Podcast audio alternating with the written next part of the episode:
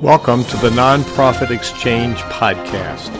Stories by leaders for leaders to help you raise the bar on your own excellence, to release the potential inside of you. Now, here's today's podcast. So, hi there, out there. This is Hugh Ballou, and I have the honor today. Uh, I'm in Lynchburg, Virginia, where I live, and I'm speaking to a native Yes, I am. Lynch- Lynchburger. burger. uh, Treney? Yeah. It's a mouthful for me. Treney Tweedy. Treney Tweedy. Of course, Ballou has got its own challenge. Well, And, thank you for being here. Thank you for having me as your as your yes. co-host guest. Yes, and yeah, we're just we're talking. We're, we're uh, this is the part of what we call the nonprofit exchange. We Mhm. talk to people out there in social benefit work that Mhm. might be working in government work, might be in education, might be running a community uh, for-purpose organization. We uh, like reframing nonprofit to for-purpose. Uh, and so this is actually a live interview, but it's also it's also we are recording and transcribing, preparing for the next issue of Nonprofit Performance 360 magazine, which is going to be about partnerships and collaborations. And I moved to Lynchburg 13 months ago, Welcome and it's been a very welcoming community. And what I noticed is that, uh, unlike a lot of the places I've lived, Mhm. people do work together in some communities, but here there's a whole community spirit of let's attack the issues that are holding us back. Right. Now, back in history, before the Civil War, Lynchburg was one of the wealthiest cities in the country. We were. Yes, and and we do understand our place in history. And so a lot of that uh, was because of industry, because of being located by the river and the tobacco industry, and just many uh, areas of utilization of the river alongside the city. So the city grew, and, and families and businesses grew along with it.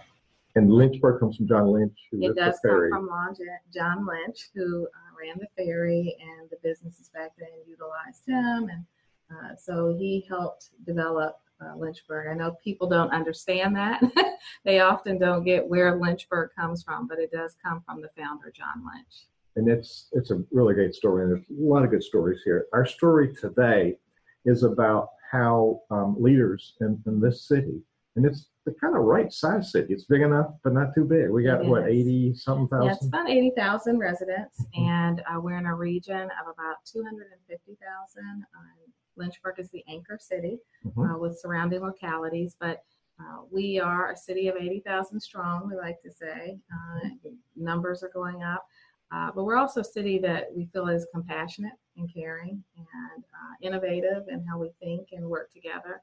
And so it wasn't difficult to say we have a problem. Uh, previous leaders before myself um, looked at issues, tackled things as they came along, and they've always been community dialogues around issues. So um, it was not unusual for us to look at our current issue, um, which was our poverty rate, uh, the high poverty rate that we had among families and children and living in poverty, and say we are just big enough to have the problem, but we're just small enough to be able to do something about it. And so that started the conversation amongst uh, the previous mayor and I, Joan Foster, Mhm. while we were on the campaign trail during my first run on the campaign. Um, the poverty numbers came up um, while we were talking about education and workforce. Uh, the actual percentage rates, uh, when they hit you in the face that almost a quarter of your population Mhm. lives under the poverty threshold, Mhm. we think of ourselves as being that former wealthy city, uh, a city of opportunity, a city where, um, you know, you, you have church on every hill. We also have restaurants. We love to eat. We like economic development. We have a thriving downtown. So what's going on? That we still have a quarter, 24% or so of our residents who are living under that poverty threshold. Mhm. And then of that 24% is 29% uh, of those who are children that are living in that. And so once you you get the numbers, you understand where we are. Many cities, many people, we drive by poverty every day. And so, do we actually have the um, wherewithal or the gumption, I guess you say, to say, we're going to do something about this? We have a lot of faith communities, faith leaders, faith houses Um, we think we have a strong education system. We know we have a, a thriving economic um, system here and, and development, uh, but it's not it's not getting to everyone. Everyone's not seeing that opportunity. So um, that's when the city manager, uh, the mayor, previous mayor Joan Foster, and I sat down and just said we are going to commit to talking about poverty every two weeks during our meetings, our mayor vice mayor meetings. Mm-hmm. We are going to look at how do we develop a plan of talking to nonprofits, to organizations. Where's the first step? We went looking for plans. We really didn't see that program, can program that you bring in, and, and Mhm, this is what you do to fix mhm. your problem. It really had to be locally um, thought out, locally grown. Um, the communi- the communication, the conversation. We just knew we had to make it um, solely for Lynchburg and build it around Lynchburg. That's wonderful. So this this um, you have a number. I've, I've attended two meetings recently. One was Mayor Joan's last meeting, Yes. and there was a report from some grants that that the city had given to different constituencies, yes. and how they were working and how they were working together Right. was quite impressive. And then just a few weeks ago, there was one with the faith leaders in the community, Yes. and um, how they're sharing things together Mhm. is another level of remarkable. Right. Now, I, I often you, you break the mold, the politician mold. I think one of the definitions of a politician is somebody makes half half the population mad at them. I can believe that. I don't know if that's a standard definition, but that's my definition. So um, um, I experience a lot of synergy, and of course, we're both fond of the word synergy. And as a conductor, that's this ensemble that Right. we, we synergize together, and I see synergy in a broader sense and the spirit of what people are doing. Now, it's fair to say we're, we're recording this in um, October of 2018. Mhm. They might be listening to it years but Mhm. we- we're not we're not uh, at perfection. We're it's a work in process. It is. So let's jump to the future as as you and your colleagues who have done work on this, Mhm. uh, partners and, and and the city. What do y'all see in the future? Have you looked at a Mhm. future vision and it looks like this? Uh, yes, it continues with the cooperation and the collaboration. Um, you know, we realized early on government cannot do it all. And so we had to partner with our nonprofits. Um, while everyone has partnered always together in programming or events, um, this is how do we move our community into its best future? And so that's kind of shifting the idea of even organizations that have been doing great work. Um, someone said, I can't take credit for this, that we manage poverty very well. Mhm. Uh, but how do we move people out of it? How do we um, affect the mindset and shift that thinking for families and individuals? And so you really need the collective community, the nonprofit leaders, the volunteers, the um, education institutions to help work with all of that to sh- help shift the mindset. And we have what I say, you know, everyone, you always want or need more resources, but Mhm. we already have dollars that are coming into our city. How are how are they being utilized? How are they connecting to the issue at hand for us? Um, a lot of the same organizations are serving the same people. So when you Mhm. actually look at the Mhm. individual households and the families, they are the same folks who are maybe walking through different service buildings, different types of needs at different times, crises that are coming into play.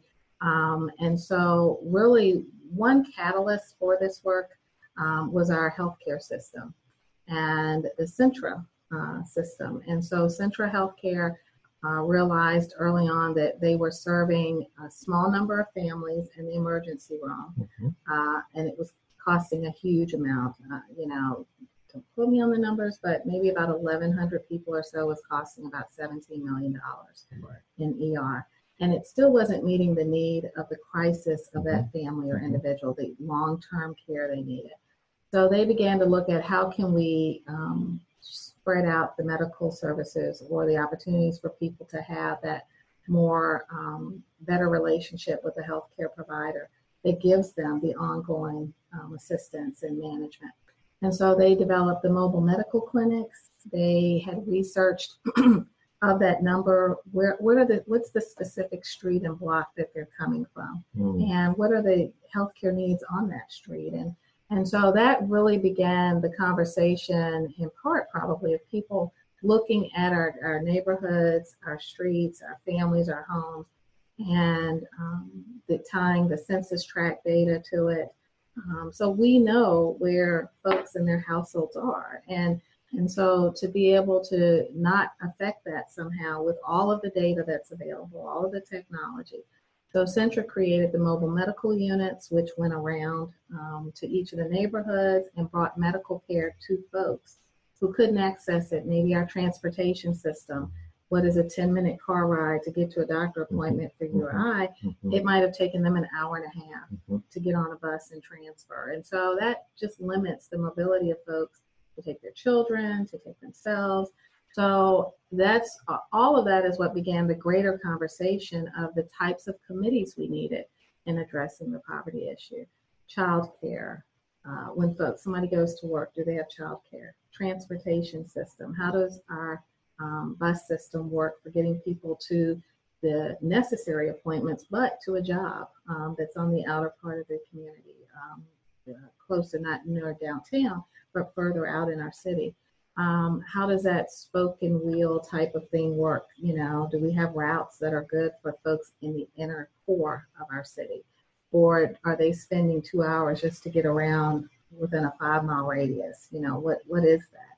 And so we created those committees through the Poverty to Progress Initiative to galvanize the community to say these are what we think we need to do in reducing the challenges and the barriers identified those, asked the community, whoever wanted to, college students were involved, um, seniors, youth, um, just what, whichever neighborhoods you came from, work on a committee. Talk about the challenges. Talk about what, if we had resources, how would we apply them? What are the greatest, and the community really identified um, what were the greatest challenges and how to begin to work on them. Um, people change. Uh, that's a year of asking mm-hmm. people to commit to need and that mm-hmm. sort of thing.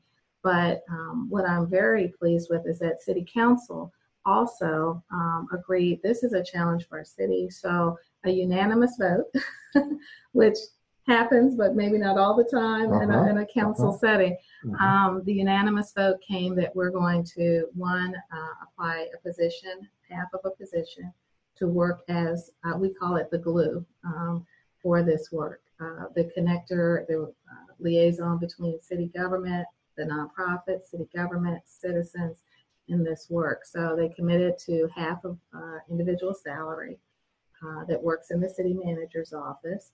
And uh, also they committed to grant funds, very small, uh, up to $5,000 each, but tw- up to $25,000 to have as a um, some people say putting skin in the game, but we mm-hmm. wanted mm-hmm. people mm-hmm. when when if someone has an idea to help our communities and our neighborhoods, whether it's uh, additional research that's needed, whether it's whatever type of funding source, uh, we wanted them to be able to have the opportunity to apply for up to a $5,000 grant and then leverage that with either another nonprofit or another grant or other work that's going on in the community to make actionable goals actually become reality. So each committee uh, developed two actionable goals that they were going to work on during that year. You have a little bit of funding tied to it.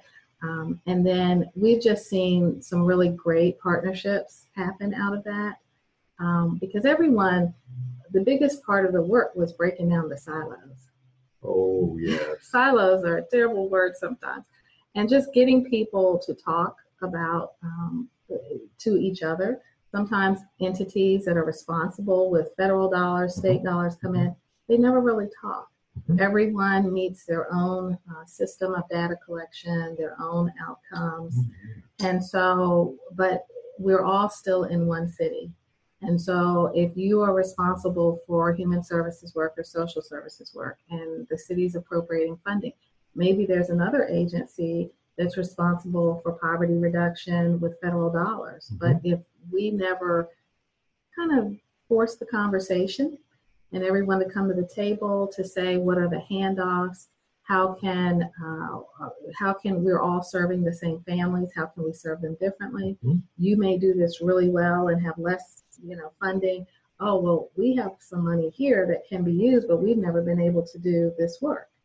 And so it's getting people to come to the table, getting them to talk, and saying, we are going to do this. Now, we may not have the plan already outlaid, so you have to really come to the table, conversation, know that there's not one answer already there. We are working toward the answers, but um, every day that we have conversation, every day that we create the expectation that this is for the betterment of our community. Um, one thing we told the faith community, and I've said it in several meetings, is that if you set the tone that we are, uh, we want this to be operating in a spirit of excellence. Mm-hmm. So, you know, whatever ideas, whatever resources, we want to put our best foot forward, our best feet forward. We want it to, we want folks to have stellar service and, and stellar opportunities. Then we have to build it in that way. And so everyone comes with, yeah, we can't, we, we can't do things mediocre, mediocrity. Mm-hmm. Um, mm-hmm. And I feel like sometimes in the history long ago, over time, it was just easier to be kind of mediocre. Like we mm-hmm. get to a certain level and then it's either too hard, or we work a grant and then the funds are dried up, so the work goes away. But then there's still people that suffer through that. And if you leave work half undone, or you're mm-hmm. not able to complete it, or just continue it, then you leave a, a neighborhood. You leave folks who are um, sometimes are left behind. Mm-hmm. Um, there's not been a focus that's been on that neighborhood, that street. Um, our students coming out of environments um, that are not healthy, maybe for them. Um, so, how do we? What do we do to work and make that better, improve? Um, because it's all connected. I imagine a large portion of your work as as as mayor mm-hmm. um, I, I like to help. I work with clients doing all kinds of things and all over the world mm-hmm. in reframing leadership as influence rather than authority. I mean, you you can lead from your mayor position right. of authority, but what I've experienced is you you're in there as an influencer, right. and you probably spend a lot of your time connecting and building relationships. Right. And what you just said before we started is you could take something to delegate to the vice mayor. Mm-hmm. It's a project. I can't be, oh, it's me. Right. So who would do that? Right. And that person stepped up, said right. they would do that. So a sign, a lot, many leaders think delegation is a sign of weakness. They should be doing it. But you just, you've elevated yourself a few times in this short conversation. One is you know that delegation is a strength of leadership. Mm-hmm. Mm-hmm. You also understand that, that we can meet some common goals if we come to the table. So mm-hmm. you're, besides being an influencer, you're an encourager. Mm-hmm. And I think sometimes people don't think of that. Oh, yeah. I, I think it's important. We all have skills and talents. Mm-hmm. And, you know, I recognize where I'm weak in certain areas, but I've learned over time. I've worked for private and public mm-hmm. um, organizations. I've worked for um, superintendents, worked for the public school division here. And I, I just seen the importance of building a great team mm-hmm. and having um, a deep bench, if you will. You know, it, it's great to have people that you know they can go in and they get a vision, they understand it, um, they understand why we're doing something. But you trust people to be able to do their job. And um, to say, you know, this outcome is a reflection of all of us. It, it's not just me. it's not just work. And then as a politician, my work, and as a politician, and that was what I appreciated about the previous mayor um, when she pulled me alongside as vice mayor, and, and she had led conversations on dialogues on race and racism mm-hmm. and healthy initiatives in our city. So, as far as being an organizer, understanding how to pull people together, I watched her do it over my couple of years, my first four years there. Um, coming into political leadership, if you will, I had the benefit of having worked for the public school division, um, sitting in on every school board meeting uh, for about eight, nine years, uh, sitting in on joint city council and school board retreats. I was the public information officer, so I watched how leadership engaged and interacted and talked to staff and built their teams over the years with various uh, city manager, different um, school superintendents. Mm-hmm. So building a team of folks that understand the work, understanding their roles, and allowing them to carry it out toward that mission or that vision, um, it just worked better. And and when you respect people for what they bring to the table, Mhm. their background, their experience, um, they are invested and and they know that you know they are a part of a group doing some great work. And and so you just have to have the flexibility to have that freedom within yourself to say, you know, it's okay to let go a little bit. And, you know, you always kind of watch and come back and, and you're available to talk to folks about what is it that questions, concerns, how is this shaping up? Mhm. Um, are we seeing the outcome? Are you seeing what you expected? If not, what do we need to do? Um, I think sometimes we're afraid to tweak the work, if you will. And that's important um, because there's no perfect solution out the gate. Mhm. And that's one thing about the From Poverty to Progress. We told folks because, you know, media stories or this or that will say, well, this didn't go right, or this, you know, we're like, well, what's, what's, where's the right and wrong? Like, we're working towards something. So we're local, we're home growing this, um, if you will. Mhm. And so we can go back and reset. We can look at and reevaluate. And that's what we do um, with this process, with the Poverty to Progress. We just uh, merged with another group that was doing similar work, um, more from the regulation policy side, the Mhm. Bridges of Central Virginia. And, you know, it wasn't about who started first, who, did, you know, they were a regional focus. We were Lynchburg, what I call Lynchburg centric. so um, we were really focused on Lynchburg. And so once it became that um, they were pretty primarily working with Lynchburg residents or on Lynchburg policy and regulation, another locality had started looking at its own um, county and, and uh, area to see what they could do for themselves because they were rural, we were city. So um, we've merged the groups now, created collaborative leadership team that's getting ready to meet. And that's a part of taking that next work because the former mayor, she has become a citizen volunteer extraordinaire now. Tell her, um, if I leave, if other council members leave, it doesn't mean the work should stop. Absolutely. And so that's the thing. How do you build um, that layer, uh, group of people, that process that whoever's in the seat, this work will still be a focus because it's a part of our um, economic development, our eco environment, if you will. We have to have successful families and individuals, and we can't leave a block or two or streets or you know, multi-million dollar development downtown and you go three blocks over and the average income is less than $20,000 or Mhm. I'm just throwing out a number, but it's just not good for the whole of the city. So, And, and we're we're pretty close to the dividing line, uh, economic dividing line. Uh, Mhm. Working with one of the churches at Court Street, it's on Mhm. Court Street, and it's Mhm. pretty much the dividing line. yes. And they're very aware of that. And how do they bridge both sides of the Mhm. streets? There, um, there's a lot of stuff in there, a lot of lot of information that represents uh, very effective leadership. Mhm. I try to stay away from good and bad. It's effective. It gets traction.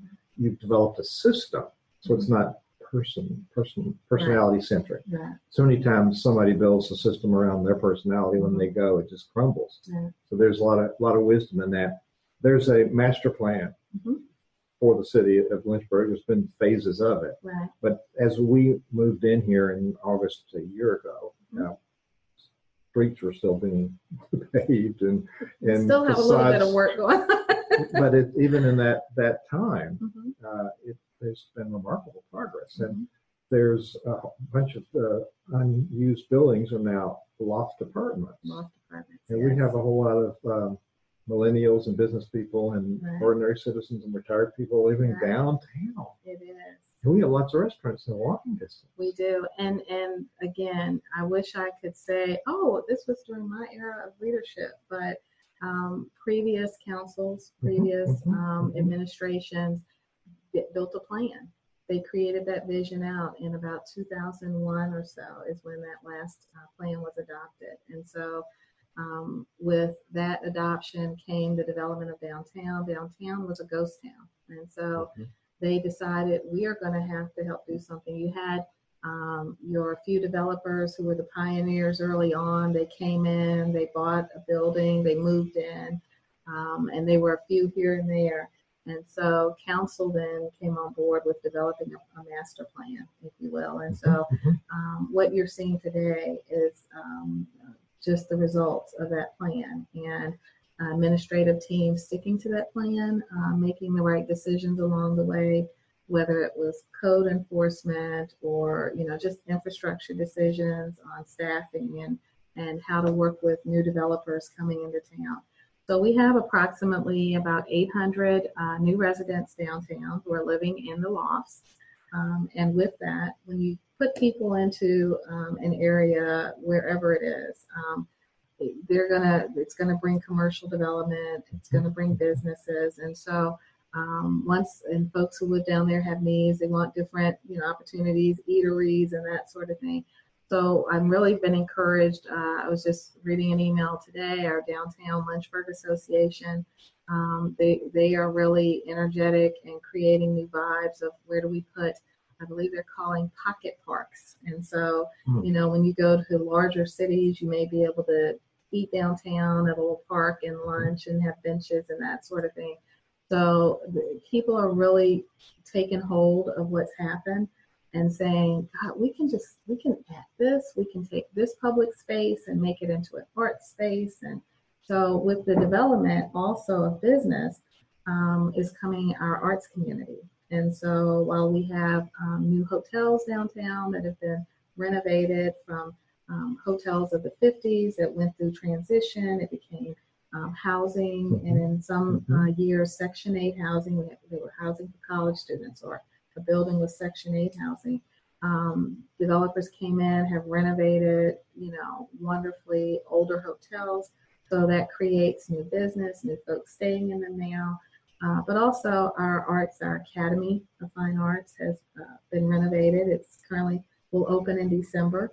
And so um, historically for the city, that's important because uh, originally when the Academy was in its heyday, persons of color had could not go into the academy, Mhm. or they had to go through the separate entrance with the separate ticket taker, sit way up in the top. Um, and so uh, December will be the first show uh, where we have all of our community able to walk through the front doors of a newly renovated academy downtown. So we're excited about um, our new residents, lofters living downtown, the businesses that come behind it. We have um, global uh, businesses that have their corporate headquarters here in Lynchburg. And so uh, they have understood the investment of staying here with us and, and putting their main offices um, downtown. And so um, we have an entire city that's developing. We have um, probably for a city of our size,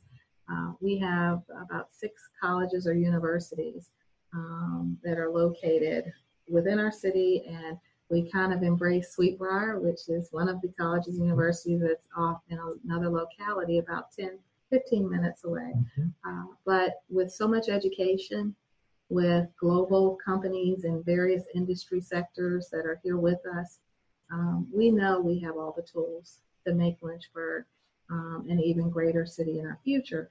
It's how do you, how does it all connect? How does it all interact and engage? Um, how do our citizens become beneficiaries of all of that great building and development?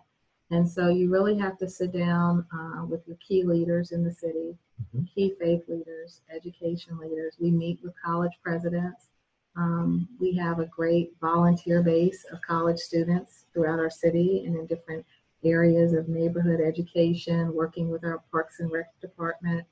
Um, and so, how do you make it all work to, to create that great city that people benefit from? And so, that's that's that future vision is not just that it's in my head, but that it's something that everyone embraces um, in order to put it into the planning of their future planning. I'd like to, I work with business leaders as well as education and Mhm. and um, some government. And um, um, we, we fail to think about the business model for what we're doing. Mhm. We think we don't have a business model in government or in nonprofit or in Mhm. church Mhm. when we really do. Mhm. I mean, we, we tend to gravitate to the, the bad name businesses as greed, but, but we're looking at the triple bottom line businesses that are social entrepreneurs that are really creating goodwill for everyone. And I, I see that you're um, you have that mindset. Mhm. And as a leader from where you sit, I want to piggyback on what you uh, go back to what you said in passing about you wish you could claim the progress. You, you've got yours. This is like the relay in the Olympics. The first runner hands off the baton It is. it and this is your your leg and so you can you can get behind or you can get ahead or you can uh, so you're part of this journey Mhm. is, is a significant part and you've been handed a really good baton and they're in the lead now we're and also we're not competing against other cities we're correct. we're shining light in, in our own and, and there's nothing that compares to lynchburg Mm-hmm. We're our own shining light Exactly. and so I think people get in this, I have to be as good as them, or, or they, they look at others and want to copy. hmm So when you said there wasn't a model, hmm that's good. because no model would fit here. Right. Right. So there's unique challenges. One of them is this is called Hill City. Right. I And trekked there's a up the hill coming here. Yeah. But how do you utilize that? That's great exercise. Oh, you super. know, it's, it's, It's we have super. super steep hills for anyone who'd like to come. Um, we, and a part of that is we have a great quality of life. Um, it's affordable to live here. So young families, young folks can start by buying a home here. They're not using up all of their discretionary income on housing.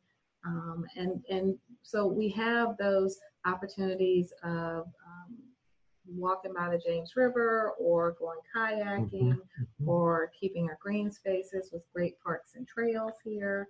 Um, you know, when people decide to come and move and they bring with it new ideas, um, they bring new insight, you know, from their experiences. So, new directors and, and folks who take uh, key positions, um, just spreading information and communication about how people can become involved, how they can help with projects downtown or in other parts of our city. Um, and, and just the energy of Mhm. um, working with businesses and differently because when businesses locate, um, what I hear repeatedly over and over is that they want their employees to have a great quality of life. Mhm. And so the education system matters, the quality of life of the community, which are all of that the parks and trails and the entertainment and um, the green spaces and all of that matters. And so when you keep it focused, for me, um, this handoff of the baton, if you will, um, it's about the economic environment. It's about how do we integrate our neighborhoods and our folks who um, are living under the poverty threshold. How do we integrate them into that ecosystem for that economic opportunity? How do we shift folks' language and thinking about their everyday um, spending habits and, and, and wanting more to spend or wanting to be a part of home ownership? Um, what does all of this mean? And so um, that's why I think it's important for us to really work together to really um, create an education opportunity as well as folks becoming involved. But because you have to try to help people cast a vision for themselves. And so businesses have that, you know, they need a workforce. So we have to make sure that our citizens are trained in the credentials and the skills that entry level jobs are requiring these days. Uh, because businesses can pick up and go anywhere that they find an environment that is good. You know, other people have rivers, other people have parks. so, what makes us unique is that um, workforce system that we create, giving people the soft skills, giving people the training and credential skills in the industry sectors that are important to Lynchburg um, and, and that are thriving here, matching them with jobs. Because at the end of the day, we want people to have jobs and careers that pay them well in order for them to be contributors of the tax base of our residents or neighborhoods through home ownership and just a part of that American dream, if you will. You know, it's, it's not a dream, it, it can be reality. It is reality. And so we feel like with all of this work, we're creating pathways for people. Um, a, a great wise person once said in a class that I took, I can't take credit for this, uh, but we talk about the pipelines, um, the Mhm. prison pipelines, and all of that. But when you're in a pipe, it's hard to get out. You either Wow. have one end Wow. or the other. There's Wow. the pipe is solid. And so if you create pathways for folks, they're able to get on and off. They're able Mhm. to take a detour. Mhm. They may, but there's a way, a ramp on. And so that's why in, in meetings that we have, for me personally, I always talk about creating career pathways. I talk about creating life pathways, different options, because the way you and I enter that highway of life may not have been the same in our Mhm. careers, Mhm. but um, if you at least shine the light on this, this is the direction, and how you get there, there are several ways, but at the end of that, it's going to be a great, you know, benefit to you as an individual or to your family or to your children.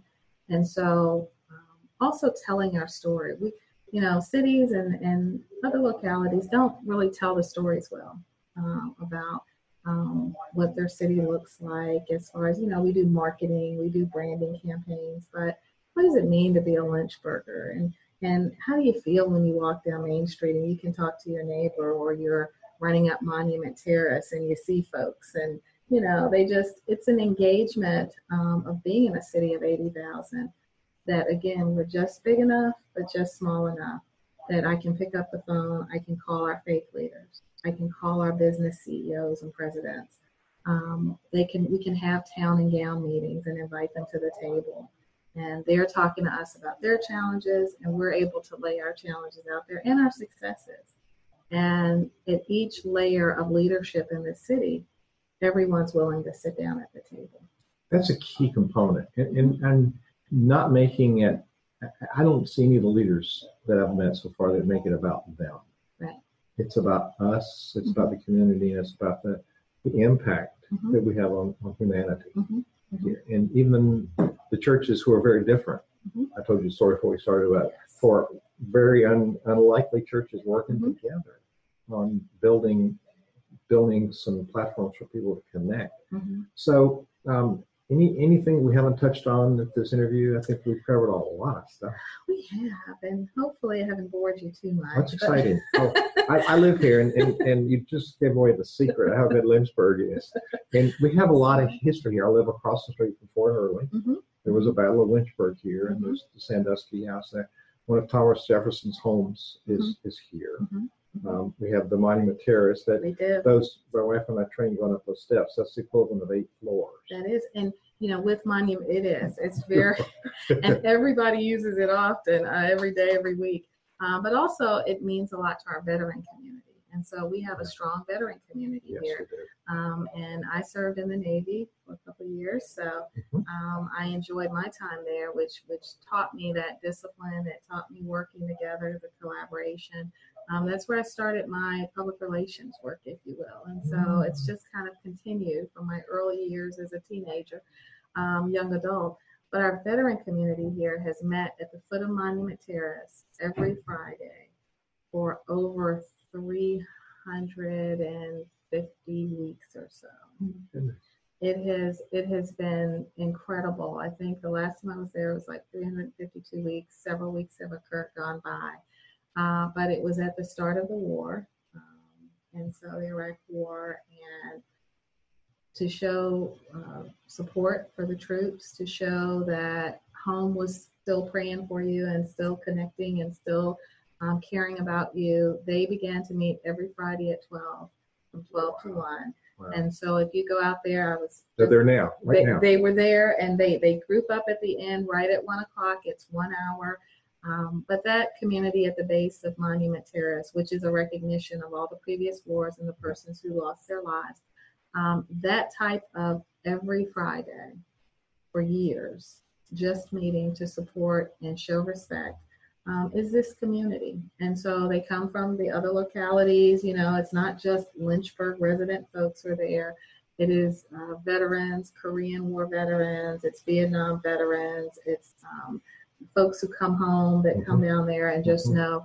Um, and that's the community that we, we reference the faith leaders, but we also have a strong veteran community here. We may not be located near a base, uh, near an active duty base like a Norfolk or you know, near the Pentagon, Northern mhm. Virginia, that sort of thing. But we have a lot of veterans in the community um, that just support several efforts. And um, they come together and it creates that um, that idea that we all care, we all collaborate, we all work together. And um, that's an example. When you brought up Monument Terrace, I just wanted to share with folks, you know, the commitment that individuals and organizations in our community have. Um, and, and so we respect that and we respect the work that they do. And um, everyone has something to contribute. There's an anchor when you say we respect. This is an anchor in respect that really makes things work in a different way. Mhm. As we're wrapping up this really good interview, um, any particular thought, challenge, or, or tip that you'd like to give leaders? We have Yeah. mostly nonprofit leaders, but we have all kind of people that listen to these and read the magazine. So, what what thought would you like to leave with people? I think um, be open to new experiences. Hmm. Be open to working with new people. Um, everyone has a voice or a background or an experience or a story that um, you can either glean something from or contribute toward the work you do. Um, you may be able to share your story or narrative with other people. And so um, when we do that and we open ourselves uh, for learning, we open ourselves for connecting with others, and um, for the respect factor and listening. Um, and then you, you, you'll see great things happen. You really will. Very good words. Yeah. Treney Tweedy, Thank, thank you. you so much for sharing. This Thank is a, a live interview uh, for you folks on Facebook for the magazine, uh, next issue of the magazine, Nonprofit Performance 360, about partnerships and collaboration, private, public. This is a whole community that's Mhm. partnering. And you can find it at um, nonprofitperformance.org, nonprofitperformance.org. Thank you so much Thank for you. sharing these For words. anyone who wants to come to Lynchburg, feel free to visit us. We love visitors and we'll roll out the red carpet for you. So, welcome to Lynchburg. Yay. Thanks for watching.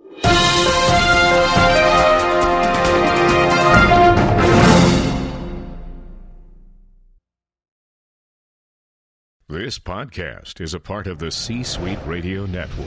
For more top business podcasts, visit c-suiteradio.com.